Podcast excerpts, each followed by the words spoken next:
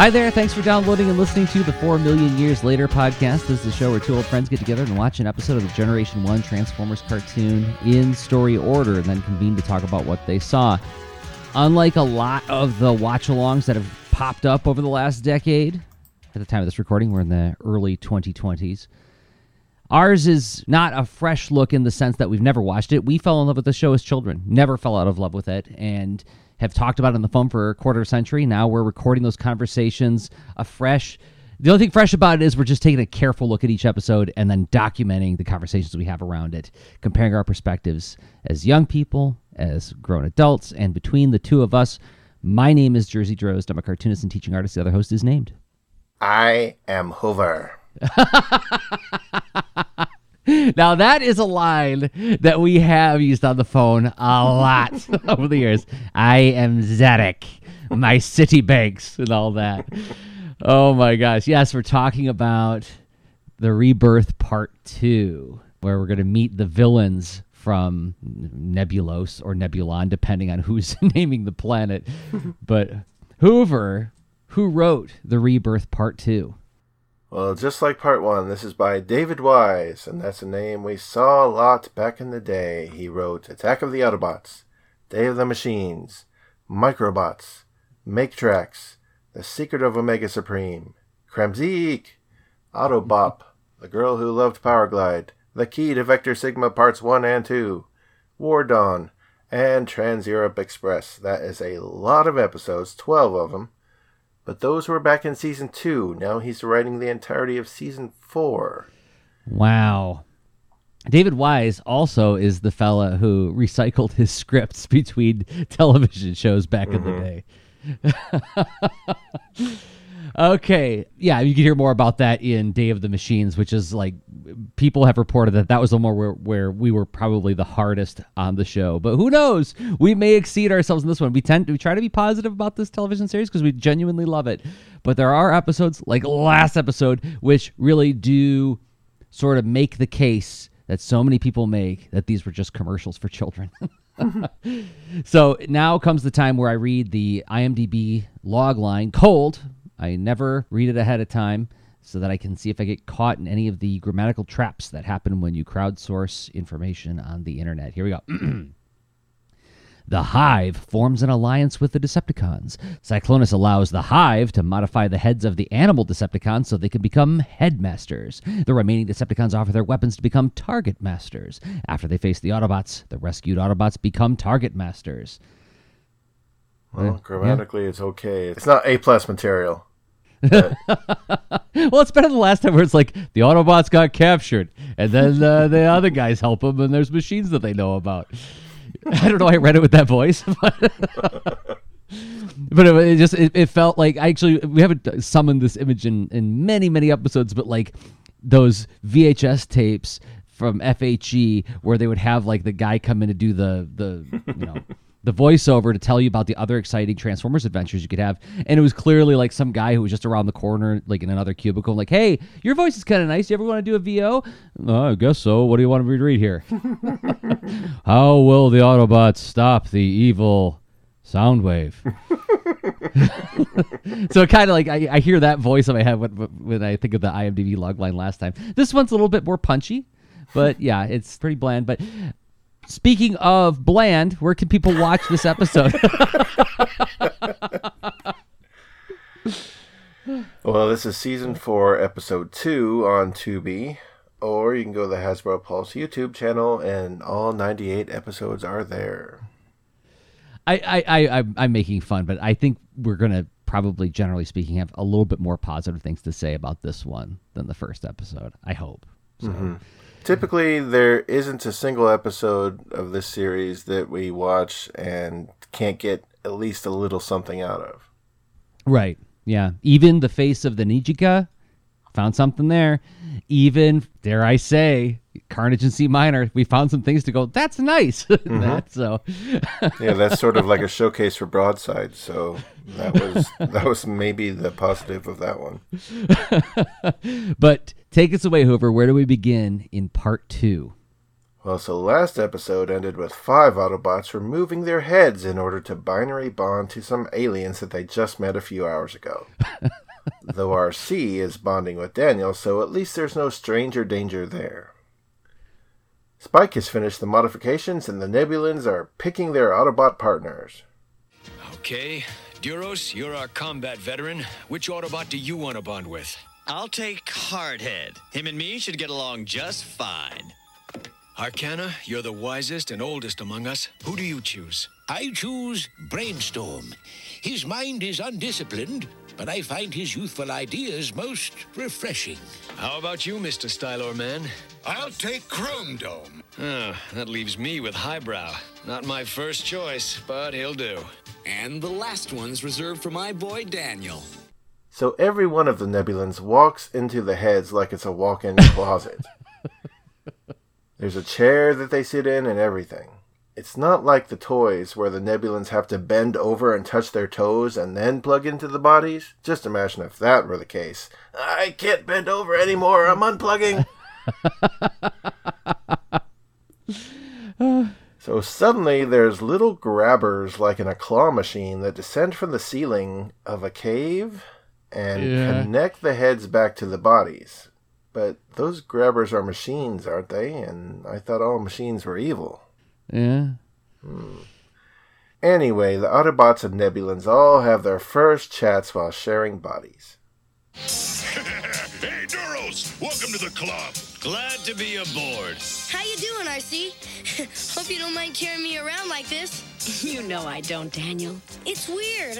I feel like we're a part of each other now. I know. I feel it too. Hey, Highbrow, what's happening? I got stuck with you? I was hoping for someone who at least approached my own intellectual capacity. Well, I'm not too thrilled about the accommodations either, but we've got bigger things to worry about. So the five newly created headmasters all exit the caves looking to whoop up on some hive machinery. Hardhead and Duros struggle with some Dr. Octopus like tentacles, while Brainstorm and Arcana fend off against a big tank with two chompy heads with big metal teeth. The Nebulans are able to share their experience and strategy with the powerful Autobots, resulting in some quickly trashed hive machinery. Now, I have to say, conceptually, I am just a huge sucker for this kind of idea of any kind of story that really reveals our interdependency and mm-hmm. how we can learn from one another, even if we don't like one another. Right? Like this goes back to like He-Man episodes when Teela's like working with others can be difficult, but if you learn to listen to and respect the opinions of others, you find out it's easier to get the job done and all that stuff. and and I I yeah, I drank that Kool-Aid. Like I drank it twice. but so like I'm picking up on that in this, and I think that's actually a genuinely neat idea. Once again, they don't have the room to like This is where you get it, everybody. That scene is where you get it, where they fight those hive machines. We really, at least in this episode, don't see a whole lot of that back and forth between the characters and mm-hmm. how that they can like augment each other. It's- I mean, especially with Highbrow and Gort, like the mm-hmm. difference between those two characters. You just put Duke in the head of Perceptor, and well, how's that going to shake out? that's you know that that that's automatic character conflict, and they're in the same body. I love it, but yeah, that's it. Well, before they can celebrate their win, Arcana points out Gort, such swift devastation has never been committed against the Hive's machines before. Surely the Hive will be aware of it. So what? Let them! We can take them all on now! and we pull back to see the headmasters on a monitor being viewed by someone. Could it be the Hive? Can that be Gort and Arcana? We must destroy them, Zarak. Exterminate, exterminate! No, not yet. I wish to observe them. It could prove valuable for us. So we're only shown a close up of this Zarak's eyes. He's another Green Nebulan, and voiced by Stan Jones, who voices Scourge. But as a kid, I just knew that this was the voice of Lex Luthor on the Super Friends. I never realized Scourge was voiced by him too. Pretty good range there. Hmm. So the hives spy on the headmasters as they make their way across Nebulos. We cut back to Cybertron, where Prime, Magnus, and some other Autobots are locked in battle against Abominus. Punch zooms up and reports that there's no sign of Hot Rod, Kup, or their crew. And the Autobot clones Fastlane and Cloudraker arrive saying that there's no sign of the key to the plasma energy chamber. Mm, and I'm all mad again because now they once again they show up to say a line that doesn't reveal anything about their personality, and they just executed a planet-wide search. If everybody remembers from the last episode, which was all about just showing that Optimus doesn't know where the key was. Whew. Okay. well, Prime still has some very bad feelings about all this, and he takes off down a shaft into Cybertron's underground, telling Magnus he's going to get some answers. And now we finally check in with the Decepticons on Nebulos. They've got their five kidnapped Autobots rigged up to some sort of torture rack outside of their ship. And Scourge wants to know where the key to the plasma energy chamber is. He asks Blur, who refuses to talk, and then moves on to Kup, who sasses back. Ah, go stick your head in a black hole, Scourge. Scourge doesn't like that, so he flips a switch and thanks to the great skills of AKOM, it's unclear what's happening. but it looks like he's probably being stretched and almost pulled in half. Yeah. Hot Rod selflessly yells at Scourge to torture him instead, though Kup claims he can take it yeah, this scene doesn't look great, and yeah, like when Kup starts getting stretched, like they forgot to add the ropes that are stretching him, so it just looks like he's kind of like raising his arms at the sky and making a, a noise like he's in pain. and while it doesn't look terrific, I do want to high five AKOM whenever I can, and I gotta say that watercolored sky, that purple watercolor sky of Nebulos, is really pretty. Like you mm-hmm. see this throughout the whole episode, and they actually don't mess it up like they did in like Carnage and C Minor, where it's like it's daytime, it's nighttime, it's whatever time, who knows? the, the backgrounds are pretty consistent in this, and once again, like they're not painted terrifically, but those skies look really nice. I don't know who did that, but if you want to come over, I'll high five you for it. well, the Decepticon beasts are all sitting together in their beast modes, witnessing the Autobot bravery. Ape Face says, Yuck, no but Autobots make me wanna puke. And young Hoover, 11 years old at this point, thought this was the funniest line in the entire Transformers series. Mm-hmm. He loved it. He told his friends about it at school. He said it over and over at home. However, it did not make owning the ape face toy any more appealing so, no, not even the greatest line in three years of Transformers history to an 11 year old mind could get me to want Ape Face. Well, if you think about it, it does feel like vaguely transgressive in that it's very close to scatological humor, mm-hmm. right? We talked recently about like violent diarrhea and like how like I made like a little seven year old kid like light up with joy because yeah, let's draw some diarrhea together, right? So this this feels like it's in that neighborhood and it's hard to impress upon a modern audience who's used to things like well name any cartoon network show mm-hmm. where especially the ones where they're dealing with like all this like really sophisticated emotional drama now like steven universe like oh we we made a show for children. What what is it funny? No it's really tragic and they're gonna cry all the time. What? So but back then like animation was made really safe and even as a syndicated show, this this was like an edgier kind of show. But like for somebody to say, I, am going to puke," you just didn't say that, right? Mm, so this was before Ren and Stimpy. This was before Beavis yeah. and Butthead. This was not yeah. something you ever saw on GI Joe or Transformers. No character said they were going to puke. Right, right. So yeah, I could see you sitting in front of the TV being like, "Oh, mom, did you hear that?" Yes, I heard it. No, but I'm gonna say it again. I know he said puke. Oh, you said it too. this, is, this is part of the joy of working with children because that stuff never gets old for them. well, Cyclonus, who is leaned up against the ship with his arms crossed, looking really bored, isn't liking Scourge's tactics.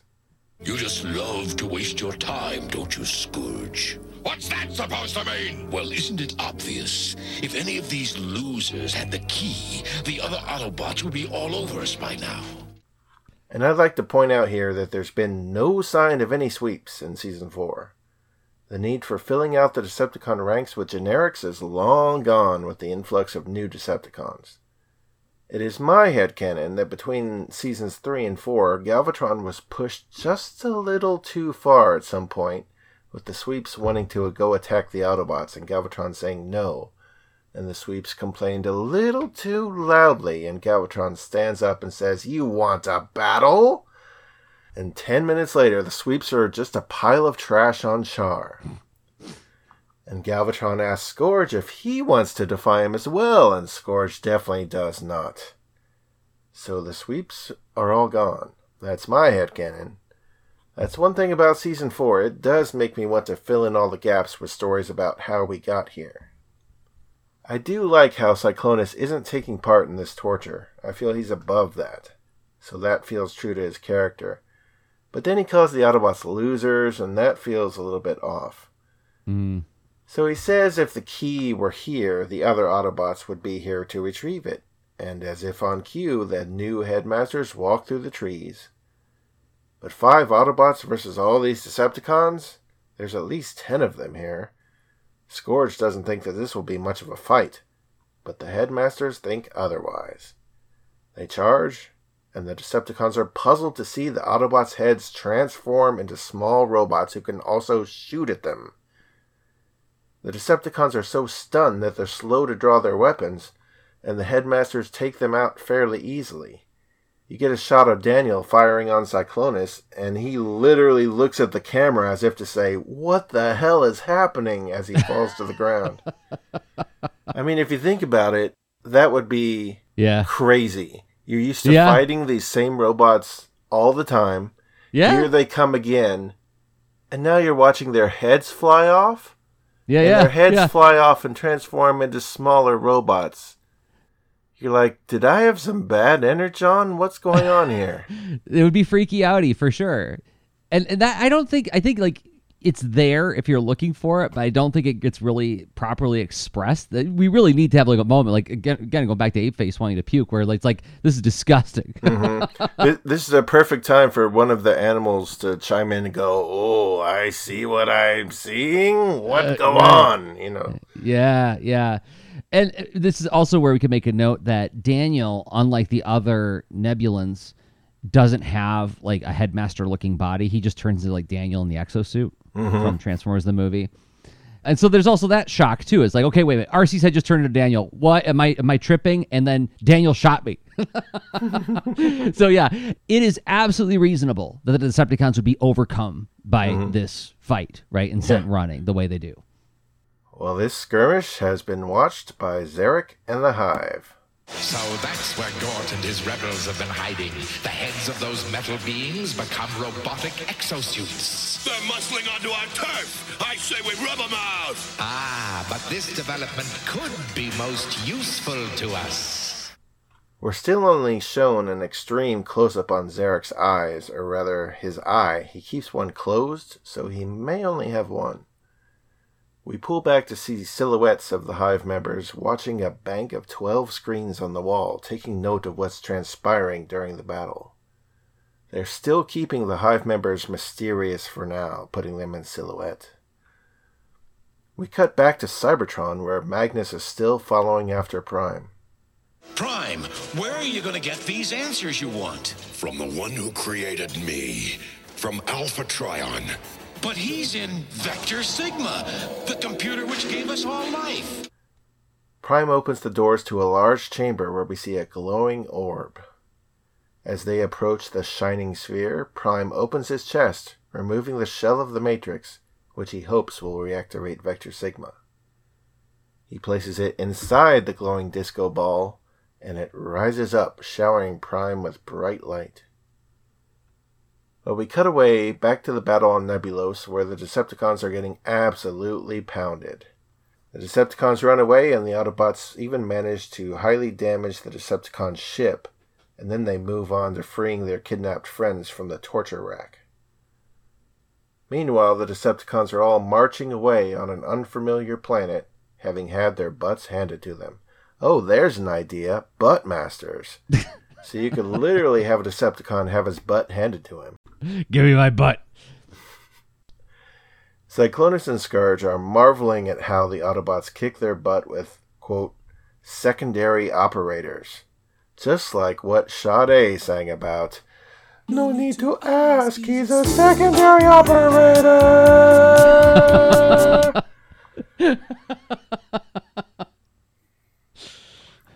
the Decepticons walk, big claw grabbers descend from the tree line and pick Ugh. the Decepticons up.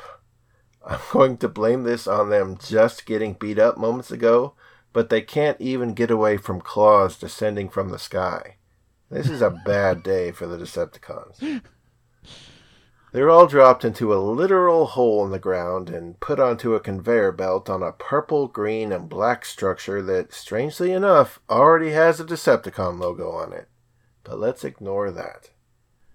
The conveyor belt drops them into a room that's suddenly lit by a bright light from the ceiling. The Hive members sit before the befuddled Decepticons. We get our first full on shot of Zarak, and would you care to describe him, Jerzy? Yeah. Okay. So the reason I'm laughing is that we, the, the last two times we saw him, they only showed his eyes, and they're all shrouded in darkness, right? So when we finally see him, we should expect to see something horrendous, right? like that's what I'm expecting. Like, oh wow, in especially because Gort said last episode, like, oh, their bodies are like useless because they've mm-hmm. they they've perfected their mind power such that their bodies have withered. So okay, so I'm gonna see something kind of like maybe not rated R, but I'm gonna see something like intense. Like there, there's something monstrous about the Hive. They're called the Hive, right? It, it it doesn't sound like a nice place to live, but we see Zarak finally, and he's basically super ripped, Ming the Merciless, right? Like he's he's in really great shape. He's got huge arms. Like he makes Dwayne the Rock Johnson look like he might need to do a little bit harder, you know? And then he's got like the the the classic Doctor Fate collar or like the the wizard collar on a purple cape, some kind of ancient Incan necklace type of thing that's all purple and orange, green skin tight costume, and then he's got like this long hair and like this weird white mustache coming off of the sides of his nose and down like a, like a Klingon mustache. Still got one eye squinted. So okay, what, what what what's your hideous monsters? This is reminding me of the Manos Hands of Fate episode of MST3K where they start like thinking about like w- how Torgo's a monster because he's got really big knees, you know, and it's like. That make you a monster? How, what makes Zarak a monster? He's got one eye. Oh, one eye. Torgo's a monster? What do you think, Tom? Well, um, think that, uh, sure, yeah. Seems to me that, yeah, uh, exaggerated physical attribute, in this case the knees, used to induce, um, terror. Yeah, I guess he's a monster, yeah. Oh, now I really hate this movie. I don't know why the storytellers chose to conceal these villains for all this time, only to reveal like he's just a buff version of the other guys we saw earlier in the episode. but just imagine everybody green Ming the Merciless with long hair. There's Zarak. And as you noted, but was completely unclear to me, Stan Jones does Zarak, and he was also the voice actor of the Games Master in one episode of G.I. Joe. There will be another game, Joe and Cobra. And next time, I will win. And I Hmm. never put it together that this was all the same guy doing all these voices. So Stan Yeah. Jones had a heck of a range. He. Unfortunately, he, died back in 1998. So Oh. he's no, no longer with us. But wow, what a range to do the Games Master, Zarak, and Scourge. And Wow. you listen to those three voices, and Yeah. I never had any indication that it was the same guy. And you'll hear if you listen carefully to the next couple clips of him, you'll hear a little bit of the Games Master in there. He doesn't do quite as much of the wild, wild, pitchy stuff that Games Master does, but you can catch the the tone is very similar. Hmm. Well, Zarak introduces himself to the alien robots before him. I am Zarak. I have a little deal to offer you. One which will enable you to defeat your adversaries. And all it will cost you is your heads. And this brings us to our very first commercial break. Mm. Everybody drink in that I am Zedek business because he I think he does it a couple more times in this mini series, And yeah, it's it's it that that's another one that never gets old for me. Like you could come up to me uh, waiting in line at the bank and just whisper I am Zedek and you're going to get a laugh out of me. this is a good line for a cliffhanger. You're going to go to commercial break, all it's going to cost you is your heads. That's not bad, right? As we know, having watched the gruesome ending of the last episode where the Autobots rip their heads off and set them on the ground, the Decepticons don't know that that's necessarily what's going to happen. It's just like, I'm going to cut your heads off. But so I, I I feel like a little twinge, like an echo of some of the tension that I felt in some past Transformers episodes when we were sent to commercial break. Not quite as much intensity, but you know it's there and th- th- there's something that feels warm about it so let me hold on to that feeling just for an extra you know two and a half three minutes while we look at things to spend money on So 1988 is just around the corner. And as we said last episode, there's a real changing of the guard in the toy aisle and on after school TV. One of the new properties to debut in 1988 was a new toy line from Hasbro called Cops, with a period between each letter standing for Central Organization of Police Specialists, which got its own cartoon as well from DIC.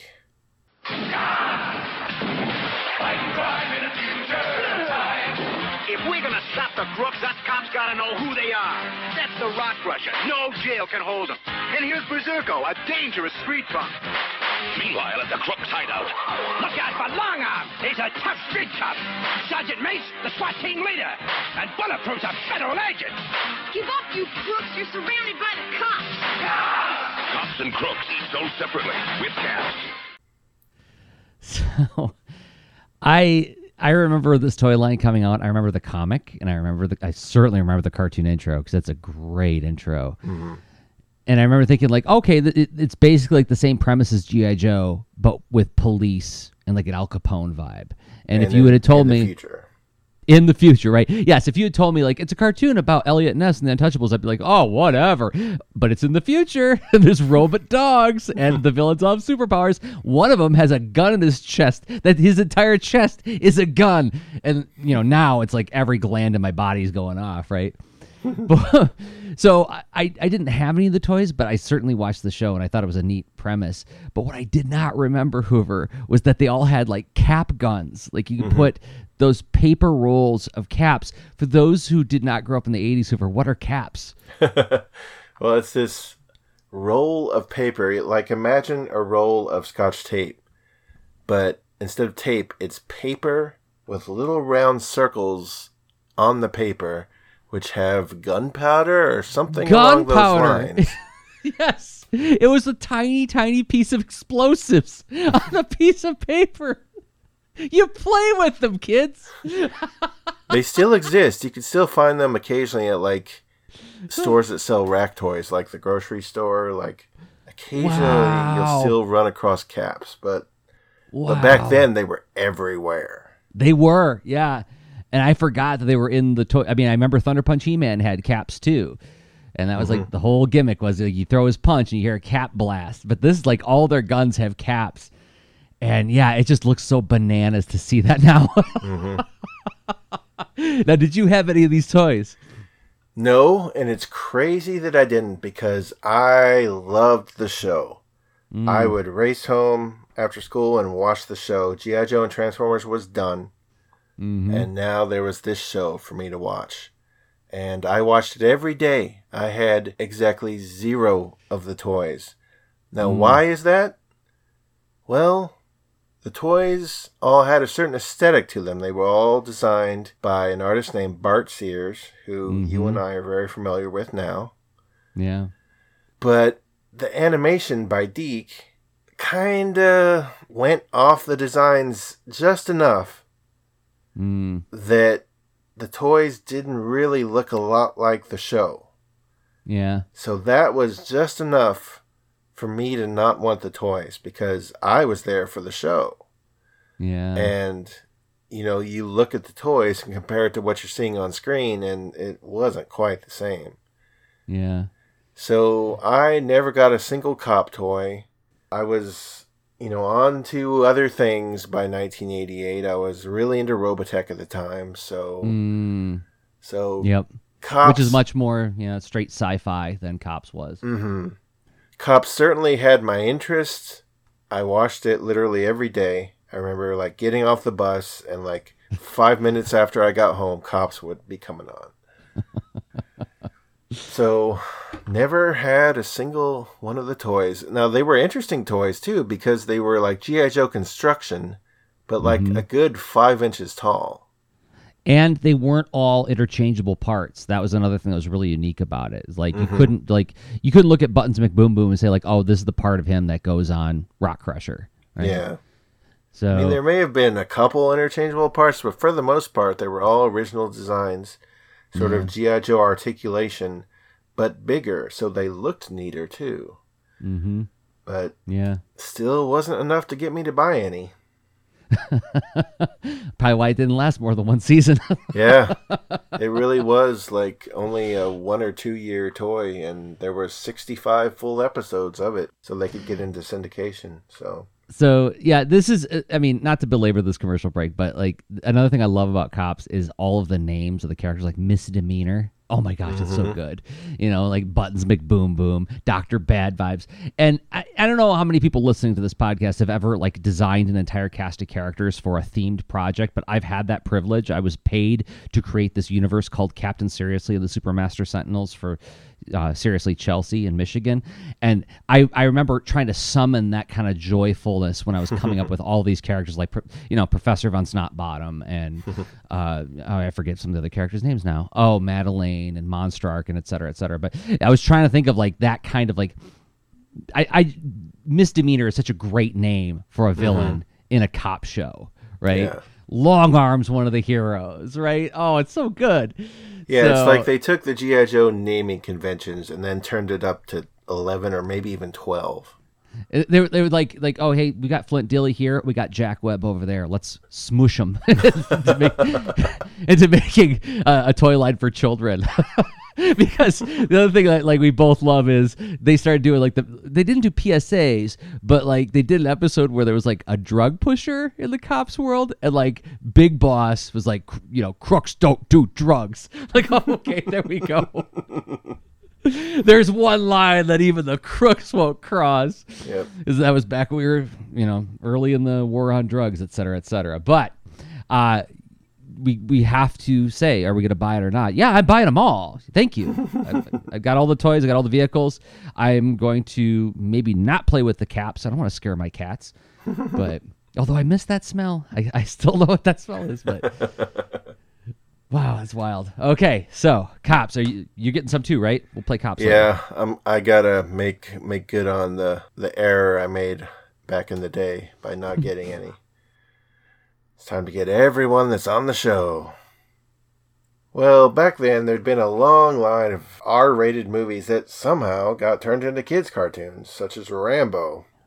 And in 1988, that would be joined by RoboCop, which got its own toy line as well.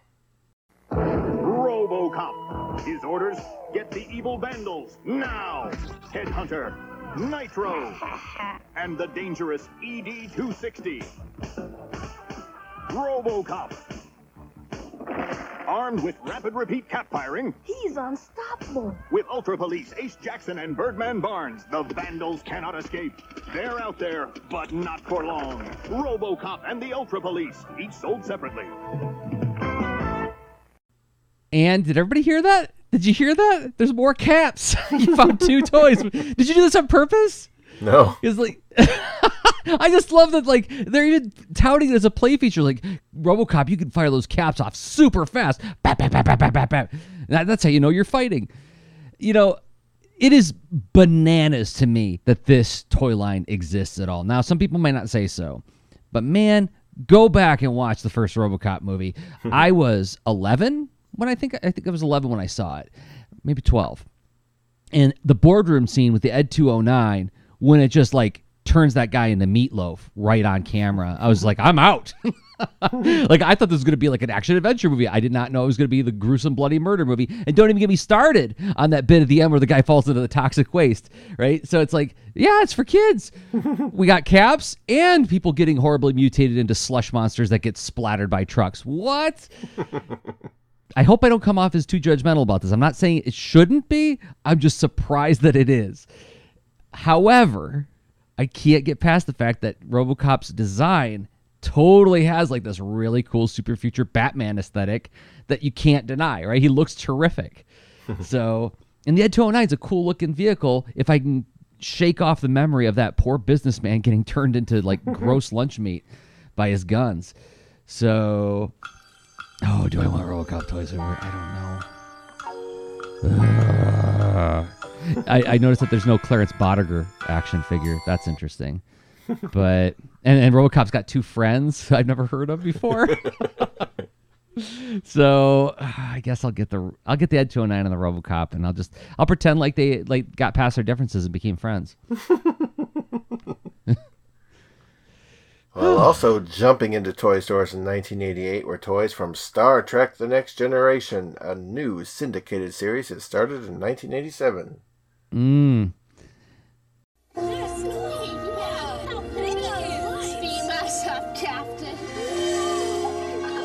You have just entered a new dimension of play. Star Trek The Next Generation. Action figures, phaser, space sets, and Enterprise. Their mission? To boldly go where no one has gone before. Go with them. Star Trek The Next Generation. A world of action and adventure now in your galaxy from Galoob. And I mean, you have to get the Ferengi with real whipping action because when I think of Ferengi, I always think of whip. What was that all about? Was, was there an early episode where Ferengis were whipping people? Maybe. Uh, I don't know. I, I I actually don't remember these toys at all, Hoover, and I'm really surprised at how good they look, given that they came out in 1988. Yeah, they didn't stick around long. They were like three inches, so they were smaller than G.I. Joe. Huh. But there was like one line of them, and they Hmm. just didn't catch on, probably because it took the show itself a little while to catch on. Eventually, Playmates would pick up the license and and do like a good 4,200 Star Trek Next Generation action figures, but but this was Galoob back in the first year. Oh wow, Galoob. Now you were always a Star Trek fan, right? It took me a while. It it probably took me until like four or five seasons in for Next Generation. Wow, really? And then yeah, then once Next Generation caught on with me, I went back to explore the original one. It was like, eh. Wow. At first, at first, the original Star Trek like didn't hook me because everything just looked so dated in it. But Mm. eventually, eventually, I came to like basically any Star Trek I watched. Wow, that that is surprising to me because I always thought of the two of us, you were the bigger Star Trek fan. But It's probably the case, but it it, it wasn't a instant sell for me. It took me a while to warm up to it. So I remember when TNG was being announced, and like like again, WSMH TV sixty six was like coming this fall, and I was like, oh my gosh, a new Star Trek! That's incredible. I, I was really excited, and I remember even like having the thought, and I probably said this out loud, much to my dismay, when all of my brothers and sisters said, "Please stop talking." I, I I was like, what an age we get to experience a brand new Star Trek that we've never seen before. Hmm. Right? Like this has never happened to us. You know, our parents got the original. We're getting our own. You know, I, I it, it had that energy behind it. Because when I was a kid, I actually watched the original Star Trek because it was one of those like this like Twilight Zone, Star Trek, and some other old '60s sci-fi shows would play late at night on the UHF station. So Mhm. I kind of grew up with Captain Kirk and Spock and McCoy.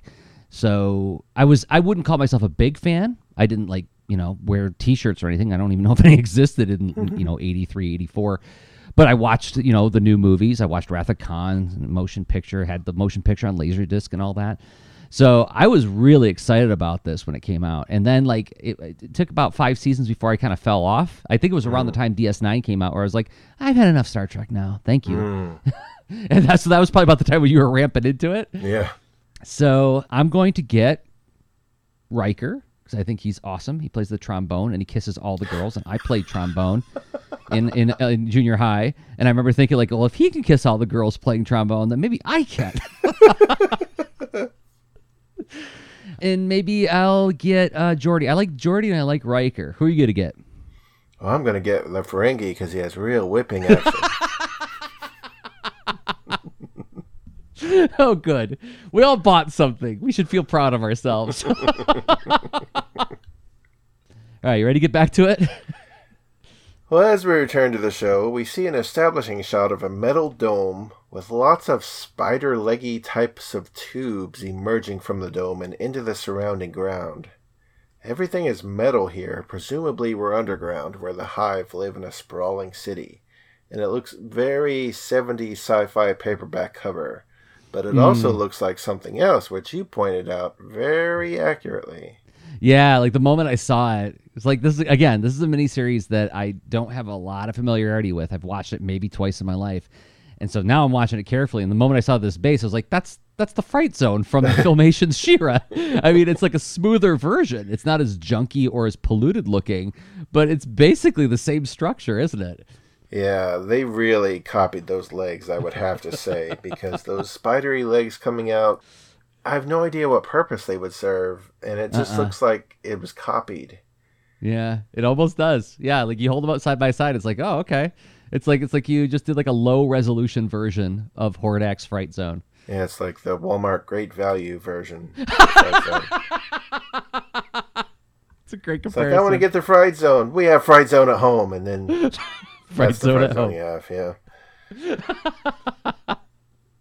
well, we head inside this structure where we see Zarak and four other Hive members sit in chairs addressing the Decepticons. But these humanoids in the shot are drawn the same height as the Decepticons. What do we say, Jerzy, when AKOM makes an error like this? AKOM gonna AKOM? That's right. But when we get a better look at the hive, we see only two of these humanoids are green skinned, human looking people. The rest are already in robotic bodies. In fact, they reused the design of Arblus and Kranix from the movie.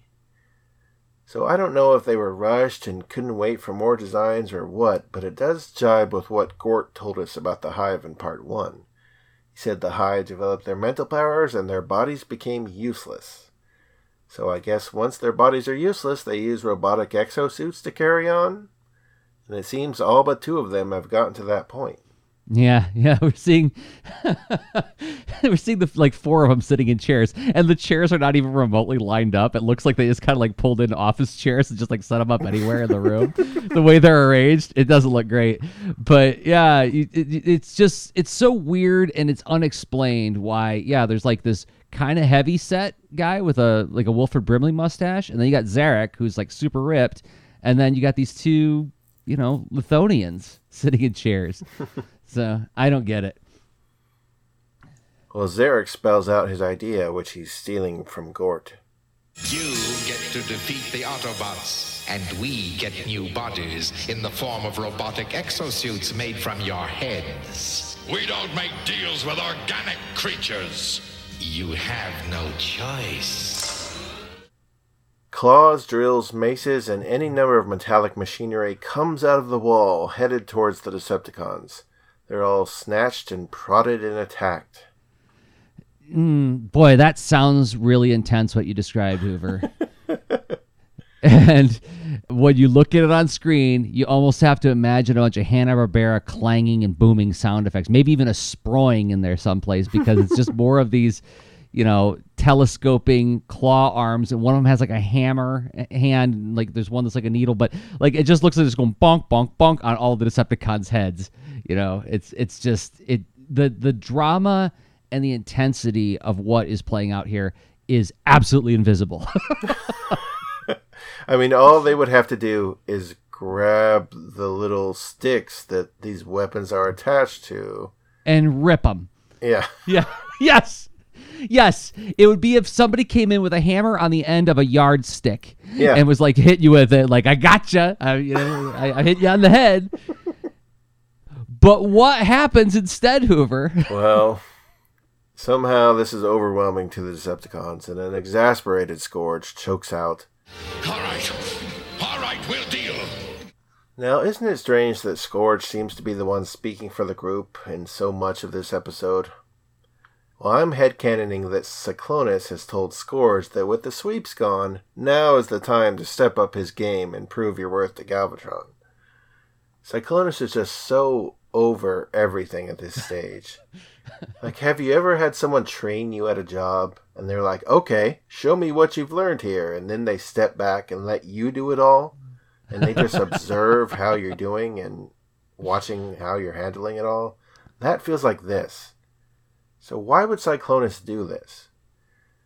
Granted, I'm reading into this a lot, but to me, it just feels like he's done. He's done with all of it. Galvatron showed some signs of sanity, and then all these new Decepticons showed up and roped him into a plan. My headcanon, anyway. And suddenly it was back to getting their butts kicked by Autobots real quick. So I feel like Cyclonus is just trying to set up Scourge to take his place, seeing if he has it in him, because he's too honorable for just abandoning his job. he's going to set Scourge up to take his place, and then just peace out somewhere where every day isn't a friggin' struggle. yes, even away from Galvatron, that's how done he is. But let's see if the Hive's offer changes his mind any. He feels the need to intervene here. You know how in driver's ed cars there's sometimes a brake pedal on the passenger side so that the instructor can overrule you in an emergency? yeah. This is one such moment. He says to Zarak, Just one thing. You can only have the heads of the animals. Huh? Still you. You'll do as I say or you'll die. So Cyclonus has to grab the wheel here because he's not letting any green men in his head. Scourge was doing a so-so job, but he's not going to let himself get beheaded. So Zarak replies, And what will you five offer us? Our weapons. You can modify them as you would the heads. A hive operator in a powerful weapon. Not such a bad idea. Well, enough bargaining. Remove your heads. Zarak gestures at the animal Decepticons, the two horror triple changers and the three beasts, and they remove their heads from their shoulders, which you wouldn't think could be done so spontaneously without tools, but apparently it can be done.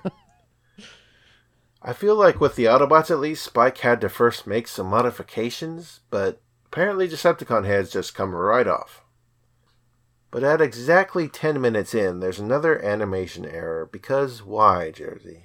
AKOM got a AKOM! they drew Skull Cruncher on the side of the guys not removing their heads, and they drew Trigger Happy with his head removed. well, I suppose you could say that this is not a mistake, and Skull Cruncher just doesn't listen and just stares off into space and Trigger Happy was just replaying someone tripping in the cafeteria on a loop in his mind when Cyclonus said the hive could only have the heads of the animals. So he's just like, well, that guy said remove my head, so I did. The five Decepticons without beast modes place their guns on the ground as Zarak puts his plan into action. We cut back to Prime on Cybertron, where he finds himself transported into Vector Sigma. He sees the one he's here to see. Alpha Trion. I've been expecting you, Optimus. Then you know why I've come. Nebulos. That which you seek is there. Nebulos? But how did Brainstorm and the others? Plasma energy. The chamber was opened momentarily, and a bolt of plasma energy struck their ship, sending them millions of miles into space. One bolt did all that? It is raw energy. It seeks out any entity that transforms matter into energy and overloads them totally. Only organic life is unaffected. But hear me, Prime.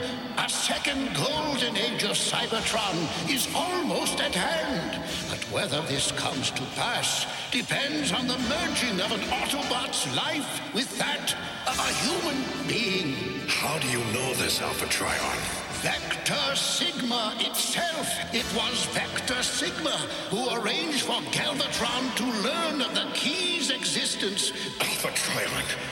It makes no sense. Do not question Vector Sigma's motives. The parameters of its thought matrix are greater than you can imagine. A final warning, Prime. Whatever happens, the key to the plasma energy chamber must not be destroyed. Vector Sigma commands it. And with that, Prime is shunted out of Vector Sigma and reappears in the room with Magnus. Did you get your questions answered? Yes. And every answer led to a bigger question. But something's happening on Nebulos. So, Jerzy, are you starting to remember what the titular rebirth is of yet? Ah, like the the rebirth of sort of a new species of Transformers. Like Transformers are going to have like another like like a evolutionary step through this this merging of robots and peoples. Is that what Well, he's that getting at? seems to be part of it. Yeah. And then a golden age of Cybertron, which is like I thought we ha- I thought we were there right after the movie, but I guess it could get even more golden. A goldener age. yeah, so I actually really dig this scene a lot. Uh, I love again last episode I started talking about how I'm not against the idea of Optimus becoming more mystical, and that feels more like what they did in shows like Transformers Prime, where he's both you know heroic John Wayne leader, but he's also got like this streak of Gandalf inside of him somehow. Mm-hmm. And I especially love now I'm going to give AKOM a really serious high five. I love the imagery in this whole vision sequence. Yeah, it's really cool. And Yeah. Yeah, it's really simple, but there's a chasm between Prime and Alpha Trion where they can like stand at the end of their little like ledge and talk to each other, but there's that chasm that Prime cannot cross, and that's almost Mhm. like that's almost too smart for for this animation. it tells a lot with it with just an image, right? Mhm. And that's what I love about it. You got like this cool, trippy, you know, 70s paperback imagery in the background that's always moving behind them. It's not animated, but it's like just sort of scrolling. And yeah, there's this chasm to imply that Optimus can't be one with Vector Sigma the way Alpha Trion is. He can't Mhm. go all the way. There's no hugging. Sorry, it's nice to see you, Alpha Trion, but you know, I gotta stand over here, you gotta stand over there. Optimus is still rooted in this world, our world. And Alpha Trion is is speaking from the beyond, right? Yeah. The so yeah, it's it's it's not a complex image, but it is very it's very good visual storytelling that is Mhm. unnecessary. Like it, it it's almost too good for this episode. so yeah, I, I was really impressed with this scene. Well, we cut back to the hive where the other humanoid member reports in. The Decepticon modifications are complete, Lord Zarak. Excellent. Proceed to bond with them. Bonding exercises, huh? So I'm guessing a lot of trust falls are going to take place, and maybe they're comparing favorite movies. Trigger Happy doesn't catch his Nebulon partner because he was too busy thinking of the guy tripping in the cafeteria again. I like that. That's your that's your whole can around trigger happy. just like just like uh, Cliff Jumper can't see anything. He's Mr. Magoo. trigger happy. That one time somebody fell down in the cafeteria, and that was his golden moment. It was like the, the his his life crested at that point. Everything has been not as good since that day. but then Zarak adds, I remain to work on a new plan, one which involves our entire city. Hmm, I wonder what that could be. well, we cut back to Cybertron where Prime is getting into another orange shuttle. Magnus is not liking this game plan. You can't be leaving. I have no choice. The key is on Nebulos. Until I return, I'm leaving you in command. I know you won't let me down. Uh, Prime, things didn't go so hot last time you did this. Isn't there anyone else around? Someone more competent like Skylynx or a toaster, maybe? Oh, now you're being mean. Well, back on Nebulos, the members of the Hive prepare to put on their new exosuits. But Jerzy, what does AKOM do? AKOM, gonna AKOM. AKOM gonna AKOM. So in the lineup of these nine new exosuits, at 12 minutes and 38 seconds in, they accidentally draw Misfire, Trigger Happy, and Slug Slinger as exosuits. Whoops. it's five o'clock. Time to go home. So the Hive crawl into the newly created exosuits and get a hang of how to move within them. Cyclonus's gun walks up to him. The boys are coming. Nice stick. I hope you like busted heads. Yeah! I like busting Autobot headmasters better. A Nightstick is voiced by Peter Cullen. I think we know who that guy is. Hmm. And then an exosuit walks up to Misfire. I live only to destroy our mutual enemies.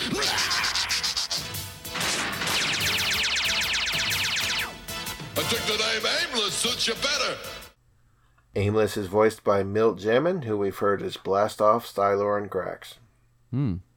A Hive member transforms into a gun and lands in Slugslinger's hands. Uh, you can call me Caliburst, because I never missed a shot in my life. But you've never taken a shot in your life. See when I lie to you? Aw, so funny. Comedic gold. David Wise is showing what era he came out of, right? this is definitely a joke from the golden age of television. well, Caliburst is voiced by Johnny Haymer, whom we've heard as Vortex, Swindle, and Highbrow. Another Hive member transforms into a gun and lands in Trigger Happy's hands. Call me Blowpipe because I want to blow those rebels away.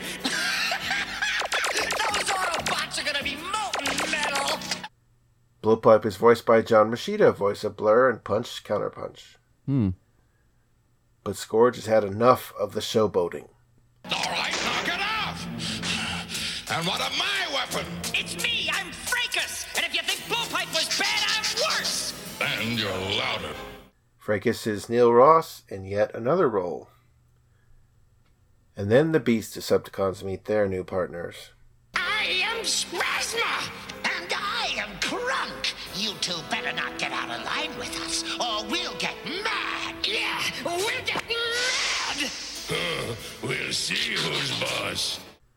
Spasma is voiced by Tony St. James, who we've heard as Brawl, Cutthroat, and Blot. And he's the head of Apeface, while Krunk is voiced by Chris Latta, aka Starscream, yay, and is the head of Snapdragon. Another Hive member walks up to Mindwipe and complains, Oh, me, a top hive scientist paired with a mangy night scavenger like you. The powers of darkness are a more powerful weapon than all the toys your science can muster. Now, unite with me. Oh, yes, master. This is Vorath becoming the head of Mindwipe. And Vorath is voiced by Charlie Adler, whom we know as Silverbolt and Trigger Happy. And uh, this is just so good, Hoover. This is uh, I love you're merging Dracula with a scientist, which has like a whole like it starts out with a sort of Count Dracula versus Van Helsing kind of thing, Doctor Van Helsing, right, the arch nemesis. So now they got to work together. That that's automatically you're creating great sparks. But then he like he hypnotizes it right away. So then it becomes like this weird thing where it's like both Van Helsing and Renfield all in one exchange, right? And it's like just an explosion, like like like a, a fruit gusher of potential is in that moment, right? It's like I can imagine 25 stories already with this. And we're not going to get it, are we? well, maybe someday you'll get to write your Mindwipe and Vorath miniseries. Oh my gosh. And I, I just love the performance of that character. They, they, they're just doing such a good job of channeling Bela Lugosi while still making him sound distinct. Oh, man. Well, another Hive member stands in front of Skullcruncher, who accidentally gets colored like Weird Wolves, but this is Skullcruncher. Why does this happen, Jerzy? because AKOM got a AKOM. I'm to be bonded to that creature? This project was a bad investment. Now, this is Grax, who was the other humanoid Hive member, talking to Zarak a few times, voiced by Milt Jamin, voice of Blastoff. Too bad Skullcruncher doesn't reply because he's supposed to be voiced by Chris Latta, and we have yet to hear him talk. Huh. Throughout all this, a lot of the Nebulans are drawn wrong, as other Nebulans, so don't bother memorizing what the Nebulans look like, or what color their exosuits are, or any of that, because odds are AKOM got it wrong. Why, Jerzy? AKOM gonna AKOM. So we don't hear from Weird Wolf about bonding with Monzo, who's portrayed by Neil Ross, who's quickly becoming the new Frank Welker, grabbing up characters left and right. And with that, Cyclonus announces that it's time to go get some revenge on those Autobots. It seems like this union has perked him up just a little bit, and he's eager to give this new team up a try. We transition to the Autobots who are somehow caravanning back to the caves with the captured Decepticon ship on their vehicle motor roofs. When suddenly Brainstorm looks up and sees Cerebros at the top of a hill. He falls and tumbles down to the Autobots below. Now, with all these names, 11 new Hive characters this episode, and something like 37 new characters last time, you're probably like, okay, who was Cerebros again? Fair, yeah. He was the Autobot who wanted nothing to do with war, who stormed off last episode. So he walked off. We didn't see where he went. Now he's back. Where's he been? Spike and the others run up to him. Cerebros, I found a city. But that's all he says before he passes out. The Autobots take him to the caves and tend to him, but he remains unconscious. What was that city he mentioned? Maybe he found the lost city of the Hive, where they lived before they developed their mental powers and moved underground. So at this point, and thank you for reminding me what happened with, with Cerebros, because when I saw this scene, I was like, "What the heck? Where, where was he?" Right? but yeah, you're right. He walked off. I don't want to fight anymore, and then he just like he pouts out of the room, but you don't get a sense that he went on any kind of quest. No, but apparently he did. And then between that and then this whole little bit of business here was like, well, might be this famous place that we never mentioned until now. This is feeling like a clip show. This mm. feels like it. This is the best of the original mini series, The Rebirth. This is Rebirth parts one through fifteen condensed down to three episodes, right? Well, Hot Rod and Kup are standing guard outside of the caves when Hot Rod announces that they have company. The Decepticons land as Cyclonus declares, Autobots, prepare to die. And we arrive at our second commercial break. so ready to go spend? Yeah. Yeah, I'm ready to go spend some money because I think I got a feeling we're going to see a bunch of Transformers shooting at each other across the chasm in a second. and I don't know who any of these people are anymore. I've even forgotten who the season three characters are because I'm just being just you know they're just just pouring them on me. Like you like Transformers, do you? It's like that scene of The Simpsons with Homer's in hell with the donuts. You know. So yeah, I uh, I'm ready to shake it off and go think about other toys for a little bit. Hoover, take me take me shopping. so with GI Joe and Transformers out for five years and three years respectively. They were considered past their prime by some of their competitors, as toy lines rarely lasted longer than that.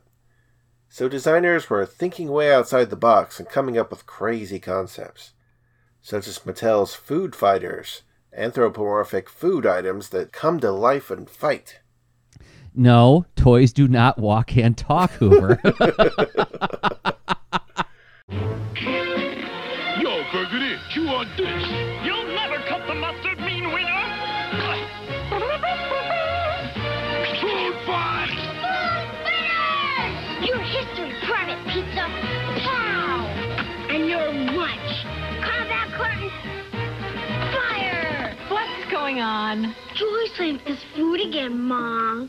Food fighters, figures in combat carton each sold separately. Toys do not walk and talk. don't forget, they just said it. You just heard them say it. Toys do not walk and talk. So don't get your hopes up, kids. it's a very static talking hot dog. I actually have some of the food fighters now. I think that they're terrific. I love the concept. I think it's kind of bizarre that like they play into like some old 60s stereotypes of soldiers in the commercial, but that's who was writing the, the copy for this. But yeah, did you did you ever get any of these guys? No, I wasn't in sort like anything cartoony like this that was Mm. uh, absurd. I uh, no, uh, wasn't my wasn't my bag. it's a pizza pizza with a gun. It, it, it actually it feels like really kind of prescient. Like I feel like this is something that would really work with Gen Z, right? Like the, the Dadaist generation, the the post TikTok generation, where everything is nonsense and reaction videos. It's like, oh look, it's a pizza pizza with a gun. Put it on a T-shirt. so I think I have more of a tolerance for cute than you. Yeah. And, and these are really silly and cute. So and they, they ride around and what's their vehicle? It's a, it's a carton of eggs with wheels on it. Oh man, it just keeps going, just pun after pun after pun. So yeah, I'll I'll take them all. I don't remember if I saw any actual like fried egg characters, but if there's not, I'm gonna start my own. Start designing my own food fighters in my in my sketchbook. Uh oh. It's time for our Food Fighters rebirth. Are you listening, IDW? I know you lost all those licenses. There's new ones to be had. We could recreate the past as G.I. Joe and Transformers was dying in the past. Mattel came up with Food Fighters, and now as IDW is losing the license to G.I. Joe Yep. and Transformers, they could reclaim the Food Fighters license. and we'll make it like like the, this really deep and intricate backstory between the main villain and the main hero. Like they used to be mm-hmm. brothers. They used to be best friends. There's all this political intrigue between the different sausages and and, and biscuits and everything. Yeah you got it. you got to make it like way hbo there we go. We did it. Oh my gosh look what just showed up. It's my eisner. My eisner trophy is here hoover. Thank you. And they haven't even seen the food kissing yet. all You'll the get romance the extra Eisner for that. I get double Eisners. we were just gonna give you one, but we're giving you an extra one because you had that great makeout scene with the food fighters. Oh my gosh. Oh, they're so heavy. Okay, so I bought all the food fighters and you didn't. I didn't buy any of them. The only cute I like has long black hair and cat glasses. The Baroness. Oh, I'll get loved. So when you think outside the box, you can come away with a winner that revolutionizes the toy industry, which Food Fighters did not. or you can wind up ignored and forgotten, which I think is what happened to Nosy Bears. Oh my gosh. Nosy bears, nosy bears.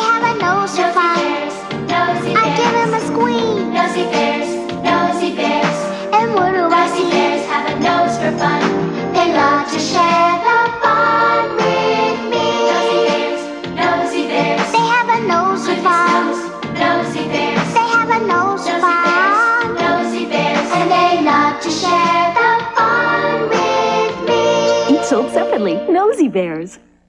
Hoover, l- d- go back and listen to that song again. they have a nose for fun.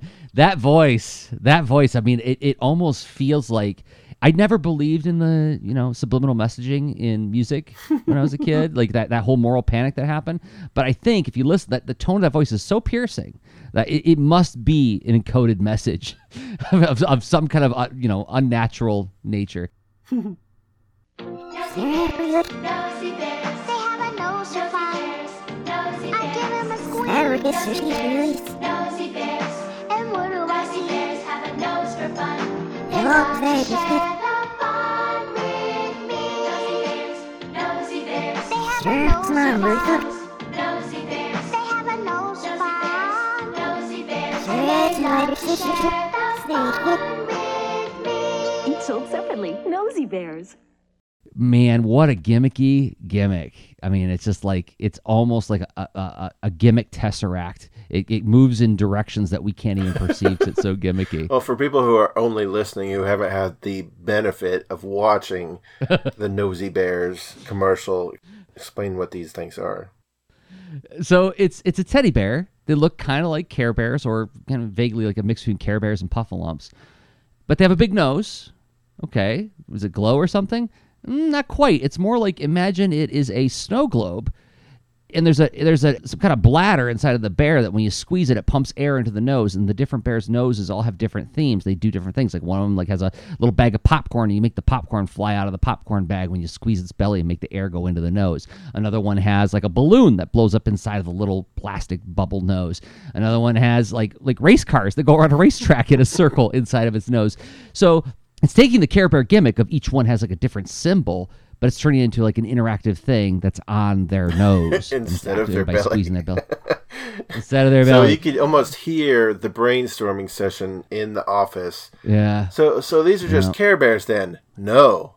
They don't have something on their They're- belly. It's in their nose. It's in their nose. They have a nose for fun. Well, how much fun? About two seconds. Now, I, I, I just trying to like like I've made the case a zillion times about how limitations breed creativity, and one of the great things about this period that we talk about the '80s cartoons is like there's just all this wild brainstorming trying to make an interesting narrative around a simple play feature like Sky Commanders is a zip line. Boom, you put it on the line, it moves, and how do you make a story out of that? I feel like Nosy Bears is like expert level. it's like, oh, you think you're good at coming up with really good narrative around silly play features? Try to figure out how these guys all work together and, and and have adventures. You know, it's like race car nose. Use your race car nose. Well, watch this, and it goes around in a circle. Balloon nose. But I mean, they would make him come out of the nose, right? Balloon nose would make his nose get all big, and they could like grab onto him, go for a ride. Race car nose, make cars jump out, and they could jump in the cars and right away. I don't know, but I mean, because you have the Care Bear stare for crying out loud. Strangely, there was no Nosy Bears cartoon or comic book where we could base our canon on. well, that's what I'm saying. I'm saying like it, it defies you to come up with a really interesting story because when you get that gimmicky, it's like, well, what are you going to do now? So, whoo, Hoover. I don't even know if I want to get these guys. Ironically, I. Have you seen my nosy bear? Summon Paul F. Tompkins.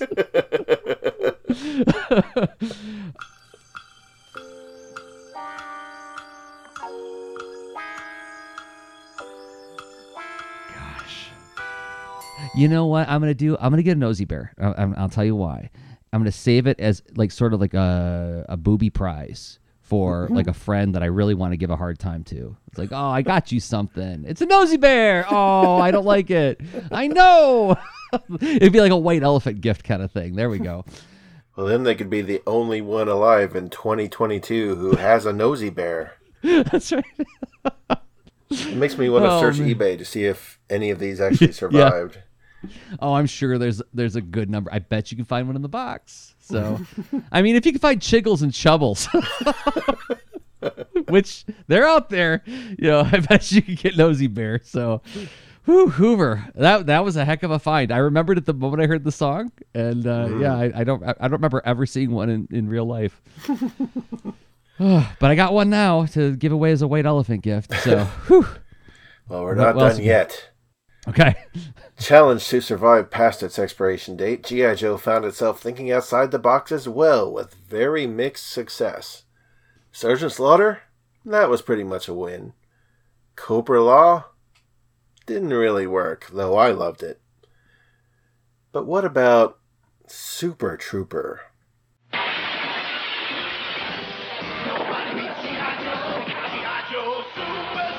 Introducing the Ultimate Warrior.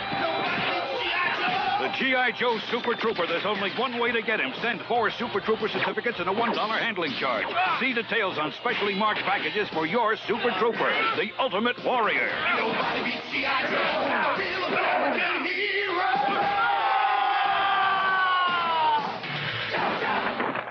Yeah, the implications of this character are pretty wild, right?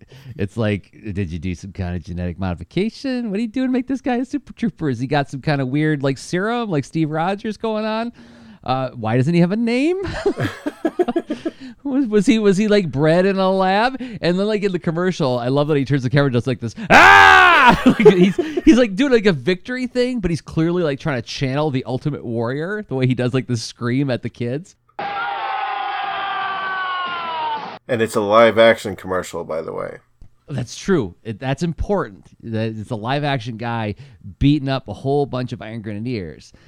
And I gotta say, as as a general rule, I didn't enjoy it when they made my toy commercials live action. Like in like around 85, 86, they started doing the live action He Man commercials. And I was like, eh, it's fine. I'd rather see the toys or an animated version. But with the G.I. Joe ones, there was something really kind of cool about seeing Iron Grenadiers or Cobra Vipers in real life. Right? Yeah, I mean, this was ages before cosplay was a major thing. Mhm. So Yeah. to see a nice looking representation of like a Cobra character on screen in a pretty darn accurate outfit, that part was awesome. Yes, yes. But weird nameless dude in a silver vest and with a silver shield screaming at me. I, bit I less awesome. yeah, a little bit. Like Sergeant Slaughter had something to hook into, right? Mm-hmm. Like he's like he's so patriotic that his first words were "Semper Fi," right? It said that on the file card, you know. But this guy, it's like, what's his deal? He's super. Well, how super? He's, he's got a sil- he's got a silver vest on. Wait, so it's like a muscly David Bowie? Is that what you're trying to sell me on? But yeah, I, I never got into the super soldier. I don't even think, think I ever owned him. Did you? No, I never had him. So, oh man, it's weird to say no to a GI Joe toy, Hoover. It's super strange. I, I feel a lot of conflict in this. Mm-hmm. Oh, does it make me less of a fan? Am I less of a fan now? Well, I imagine that Hasbro wanted this guy hyped up, but did he ever appear in the G.I. Joe comic book? I don't think so. oh my gosh, no. I think Larry Hama looked at it and said, hmm, pass. he even put Sergeant Slaughter in the comic. Yeah, Slaughter was in there for one whole issue.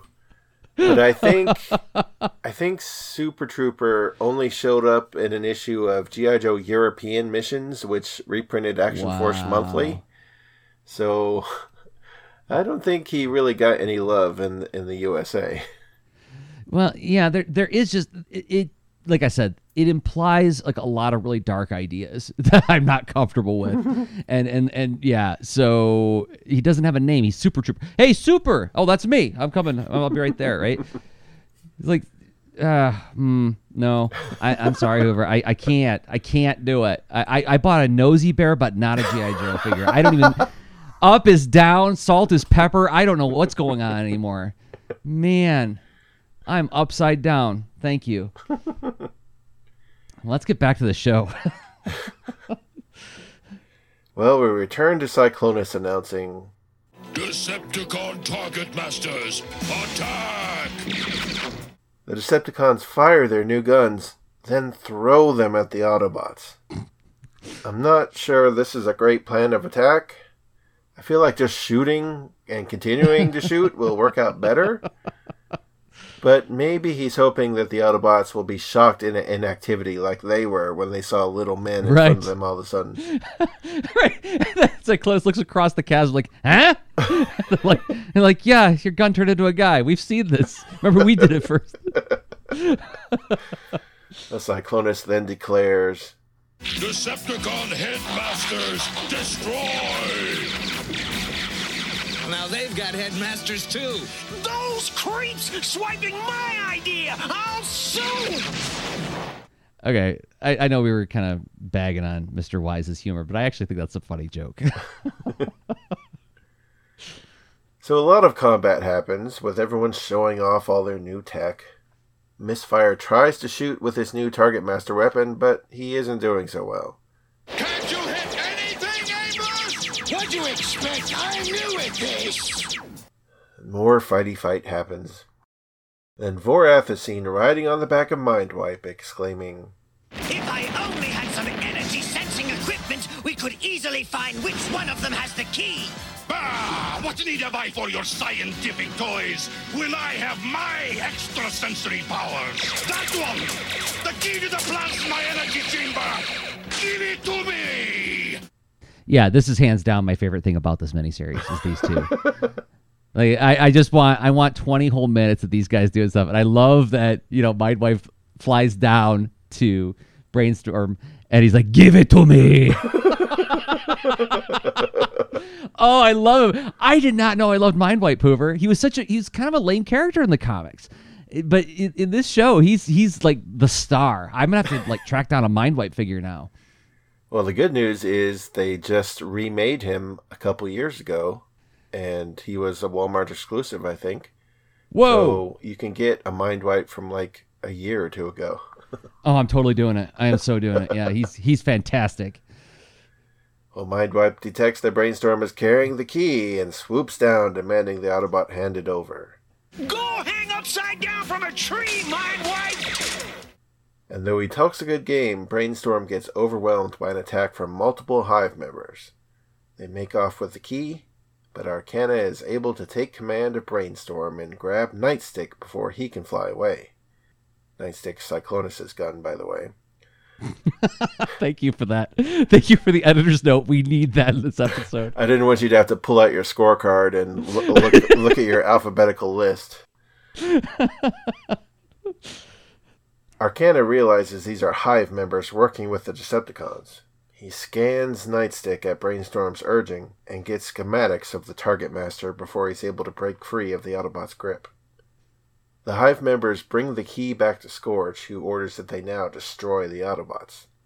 But his Target Master Fracas retorts, No, no! We gotta get back to the Hive City! Zarak commands it! Never. Not until every last Autobot is a smoking pile of rubble. I don't care about your petty feud! I obey Zarak! We go! Now! Fracas hovers in the air and points back at Scourge, who, staring down the barrel of his own gun, decides to do as told. So the Decepticons head back to the hive. The Autobots wanted to give chase after the key, but Spike says, Forget it. They can fly and you guys can't. uh, Brainstorm and Highbrow can definitely fly in vehicle mode, but I guess he meant we can't all fly and it would take all of us to go attack them. Hmm. But Brainstorm thinks he has a little something that can help them get the key back. Those scans of Nightstick that he took have revealed how the Hive have modified the Decepticons' guns into Target Masters. Are you thinking what I'm thinking? Six rebel sharpshooters? Six Autobots. Let's do it. Time passes and Optimus's ship finally gets to Nebulos. I'm guessing he can home in on other Autobots because he lands right outside the caves. That's right. That's a good catch. I didn't pick up on that, but that's true. And just in time, too, as Spike has just completed the task. Hardhead greets Prime, saying, Optimus Prime, I want you to meet some friends of mine. All the Autobots and Spike line up, but Prime's not getting it. I don't see anybody. Show him, Kup! Kup's gun leaps down and transforms. Hi, I'm Recoil. Sure heard a lot about you, Optimus Prime. That's not all, not all by a long shot, not by a long shot, no sir. I'm called Haywire, and I can nail a Deceptor creep at 4,000 yards. Ha ha! You bet! So one by one, the Target Masters introduce themselves. Yeah, I don't know if you noticed, but Firebolt, who's played by Dick Gautier, is Hot Rod's gun. So it's Yeah. kind of weird that he he's playing both characters. Yeah, I would think you'd have to have a pretty good range to pull that off and not make it seem weird, but Yeah, but he really just sounds like kind of like Serpentor. Yeah. know? it's just like it's just like older, gravelier Hot Rod. so, not and I'm not disparaging Dick Gautier. The man was an actor. You know, he was an actor in three quarters. But it's like, yeah, like that performance, just like, yeah, that's Hot Rod. So it's weird, but okay. well, then Brainstorm says, And we're all headmasters now, Prime. Now, clearly the emphasis was put on the wrong word here.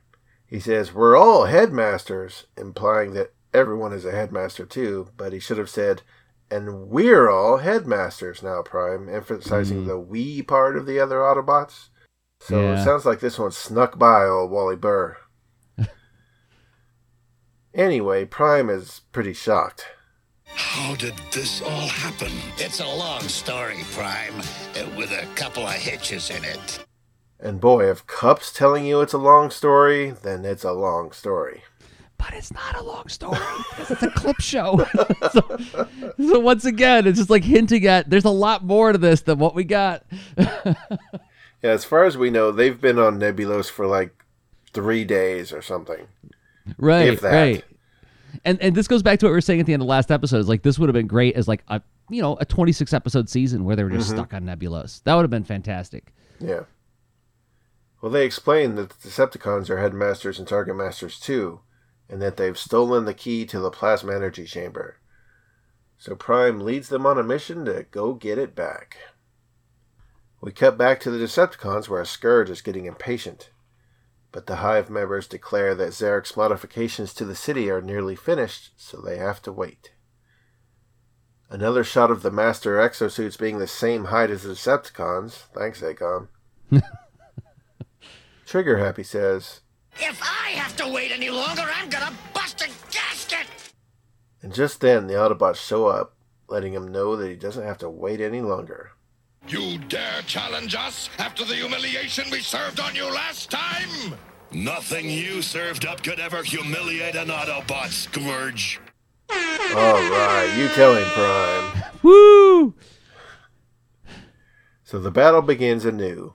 Arcee notices that Scourge has the key, so she and Daniel go after him. They manage to knock him out and grab the key from him, running it back to Prime. The Autobots all surround Prime in car mode, determined that they won't lose the key again. But then the ground starts quaking, and a booming voice is heard. You are wrong. A giant battle base rises up out of the ground. The Hive members realize that Zarak was successful. Lifting up out of the ground and hovering in the sky is a black, purple, and green battle platform with a Decepticon logo. Hey, it sure looks like that conveyor belt that the Decepticons all fell into when they were dropped underground. Hmm. Zarak continues. Autobots, prepare to feel the sting of Scorponok!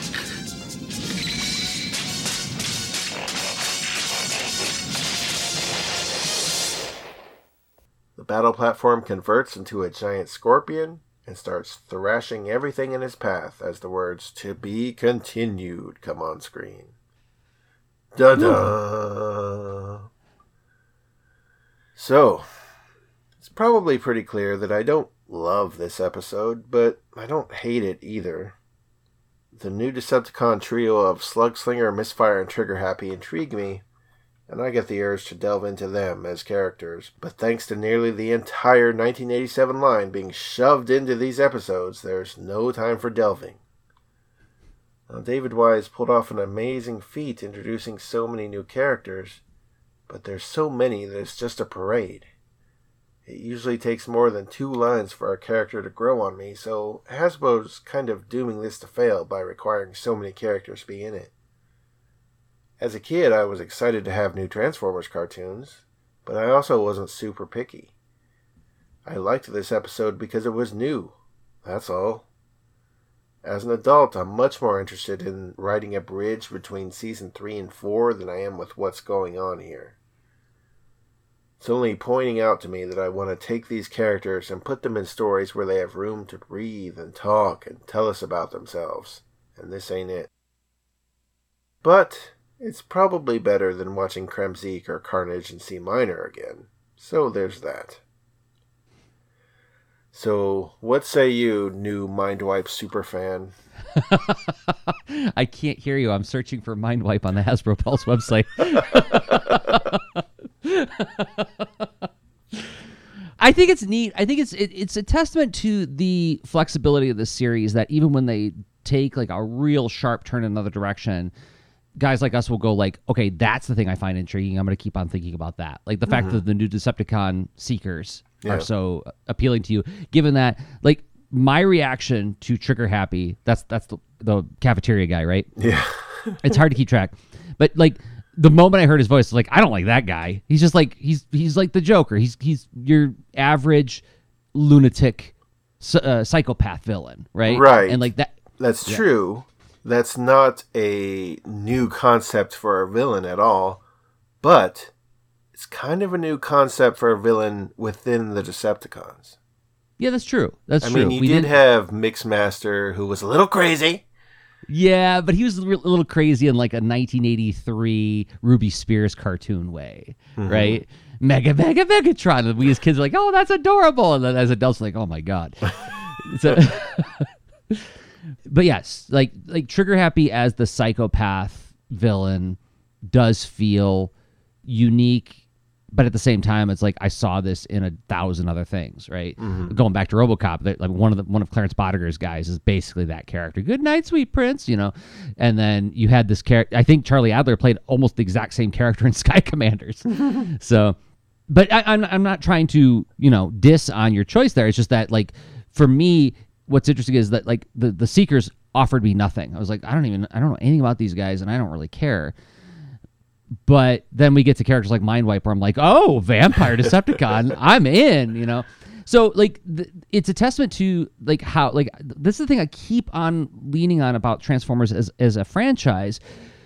Even when we have new shows coming out, like the, the new Earth Spark show at the time of this recording, Earth Spark is about to come out, where it's like I've learned to say, like, okay, that doesn't look terribly familiar to me. It looks like they're introducing concepts that I don't recognize immediately, but I know that there's enough in here that I'm probably going to find something to like about it, right? Mm-hmm. Like even Transformers Armada, Transformers Cybertron, which I really didn't care for, when I go back and watch clips, I'm like, yeah, there's something here that I recognize and, and, and, and enjoy to some degree, right? Mm. So, it still fascinates me that this idea of a cartoon series is so flexible in a way that so many others from the 80s were not. Yeah. right?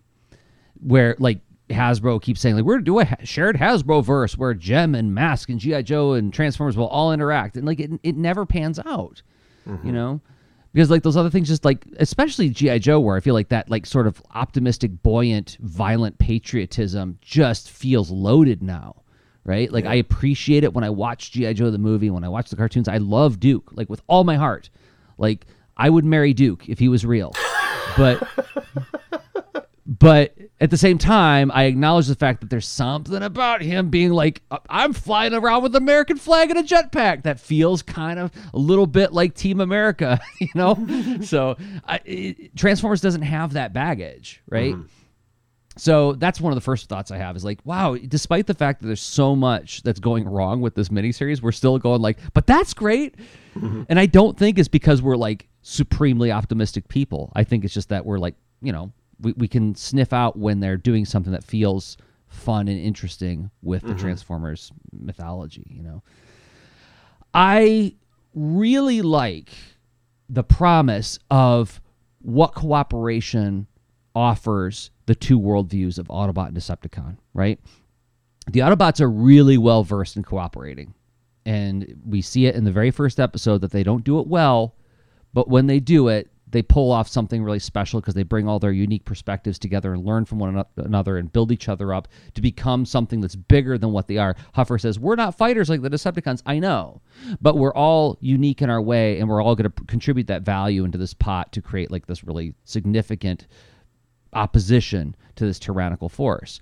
Well, what happens when you ask the Decepticons to cooperate? You get that moment when Fracas turns on Scourge, Mhm. right? It's a deal with the devil when you're a Decepticon. Now they're entangled in something that they didn't count on, but they did it because they had to survive. The Autobots did it for mutual benefit. The Decepticons, yes, there was mutual benefit, but there wasn't a clear declaration of goals. Uh, this is another thing that I kind of get like little foaming at the mouth about is this idea of, and this comes from my work as a teaching artist, is I spend a lot of time thinking about because you do this when you develop lesson plans is like what's the outcome we're going for here? What what do we want the students to be able to do after this hour and a half of activity right? You have to spend time thinking about that.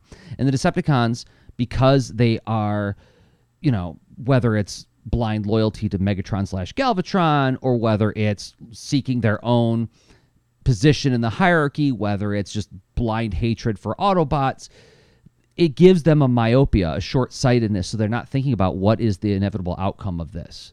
And so that's mm-hmm. when we get David Wise did a really good job with that. Like I love the moment when the Nebulans turn on the Decepticons and make them go back home to Zarak, right?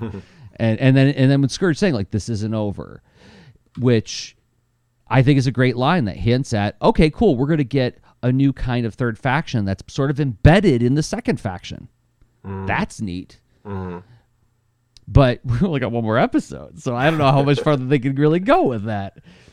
But it, it's usual, like as we've been kind of harping about this last two episodes, like it, it's just it's continually foiled by the animation as well, where stuff that's supposed to feel really exciting and intense just looks kind of silly and and and I'm not even talking about the animation errors. The animation errors I can live with because in the first 16 episodes, the first 3 episodes of the series, there were so many animation errors, right? We made up characters like Partly and Cloudy because like why are there so many tapes running around? They're all these different funny colors, you know. So that that's negligible. I don't I'm not even paying attention. I'm just talking about like when something as dramatic as Cerebros falling down a mountain saying I found a city and it just feels like what? Where did that Yeah. come from? What is that all about? So I'm with you. this episode didn't bother me as much as the first one did. Like I felt like okay, it's it's finding a stride of some sort, but it still feels like a highly compressed clip show Mhm. of something that needed to be much much larger. Yeah, if So- if they'd allowed David Wise to go with his original five parter, I Mm-hmm. imagine this would be a lot more likable. I bet you're right. Yeah, even with the AKOM animation, I think we would have looked past a lot because so much would have been happening narratively. Mhm. So, so yeah, I'm I'm I'm more on board than I was last time. Let's see. I I love the mystical business with Optimus and Alpha Trion, and I love they brought back Vector Sigma. Uh, the Vector Sigma makes a return as an important piece of the Transformers mythology. And it was David Wise who wrote the initial appearance of Vector Sigma back in the Key to Vector Sigma parts one and two. Oh, that's right. There was a line in here that I really thought was beautiful in that it pointed toward sort of a conversation you and I have had a lot over the last quarter century is like sort of ruminating on what's the nature of the matrix. What is it? Right? Is it is it simply a massive hard drive that the personalities and memories of past Autobot leaders get recorded onto? Is it a sort of three dimensional portal to whatever the afterlife is for Transformers, right? I'm, I, I'll be one with the Matrix when I die, you know? And I remember sort of fantasizing about a Transformers comic where that would get explored in dialogue, where a character like Wheeljack would say, No, it's just a hard drive, right? He's the atheist, mm. right? But then you would have another character, somebody who's more philosophical, like Hound or Beachcomber, be like, No, no, it's it's the access point to the afterworld or the other world or the greater world, the, the world that unites us all, this Buddhist idea of like we're all waves in the ocean, and then we go back to the ocean when- after our time as a wave is done, that kind of thing. And I love that. So there's this line that David Wise uses where he says, Alpha Trion says, do not question the wisdom of Vector Sigma. His computational matrix is greater than you can possibly comprehend, right? So it's both mystical in that there's prophecy and there's commands, like Vector Sigma commands that you get the key to the plasma energy chamber, right? But there's also this idea that they're saying, well, it's because he's such an, an advanced and complex computer. It's not that he's a god, he's not a mystical force, he's a computer that is so beyond our comprehension, he might as well be God. And this goes to that idea that any technology sufficient to, you know, or that is sufficiently advanced would appear to certain people as magic, right? Yeah. And I love I love the blurring of the line that he did there. That I felt like was more than we deserved in this episode, Mhm. given everything else that's going on. So whew, I think I covered everything that I felt big feelings about in this. And then yeah, the the final thought I have is like everybody send me Mindwipe for Christmas. As many as you can. I'm gonna look up the original one. I wonder what he looked like. I don't remember. Oh, he looks great for a 1987 toy. I mean, his wings are just like solid bits of molded plastic, and the back of his head is just flat. But oh, he's pretty cute. Well, there you go. You see, something good can come out of this series. Give it to me. I think I'm gonna have to make that like a, a- an alert noise on my phone. All right, so Hoover, are we coming up to the end of this project? Yeah. Up next is the very last episode of Transformers, episode 98, Rebirth Part 3. This was the Mm. final American Transformers episode for almost a whole decade. No way, you're right. It wasn't until 96 that we got new American produced Transformers cartoons. Holy cow. Wow. All right. Well, everybody, go watch part three before we convene again to talk about the, the ultimate episode of the Transformers. And don't forget, before you turn off the po- I know we're wrapping it up and most people shut it off at this point. So I'm going to say real quick email us. Email us so that we can mm-hmm. do our mailbag episode. And that's at 4 million years later at gmail.com. You know, all spelled out, 4, F O U R. And, you know, share what some of your favorite Transformers episodes were. Maybe a, a Transformer that you really liked when you collected them. If and Maybe you still collect them. What's your favorite one now? And maybe share a few reflections on what this podcast has been like for you. What genius things have I said? What mediocre things has Jerzy said? what were some of Hoover's best commercial picks for the commercial breaks? And at what point did Jerzy's intellectual tumbling down the stairs make you set it to two speed on your podcatcher? I think they have to set it back to half speed just to get your fast talking John Moschitta to a legible level. yeah, yeah, yeah. I, my my long suffering wife, married married 22 years, she has repeatedly said I suck the air out of the room when I get on these jags.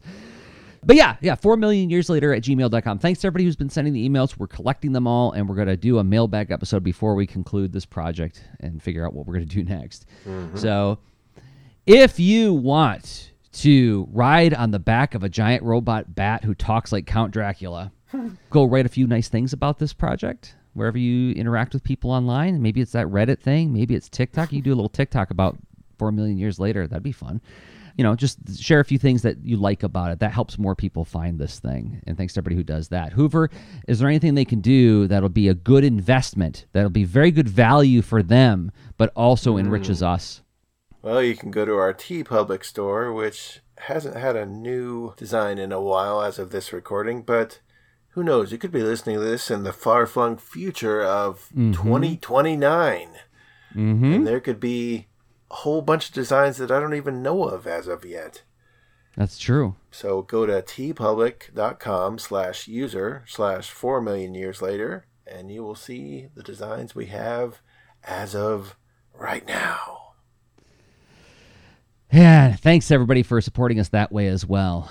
And the show drops on Thursdays at 4millionyearslater.com and in podcatchers everywhere. Until next time, I have been Jerzy Drozd of 4millionyearslater.com and rss.jdrost.com for everything I make. And I am Hoover.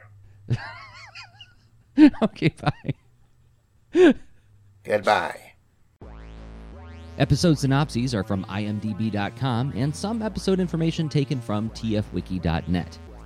Closing theme is by Nick Mehalick, based on the original closing theme by Ford Kinder and Ann Bryant. You can find more of Nick's music at soundcloud.com slash Nicholas Mehalick. That's spelled N I C H O L A S dash M E H A L I C K. Find us on Facebook under 4 Million Years Later, and you can email us at 4 Million Years Later at gmail.com. Visit 4millionyearslater.com, and if you haven't yet, please subscribe to the show wherever you listen to podcasts. You know how it works. Give me my butt.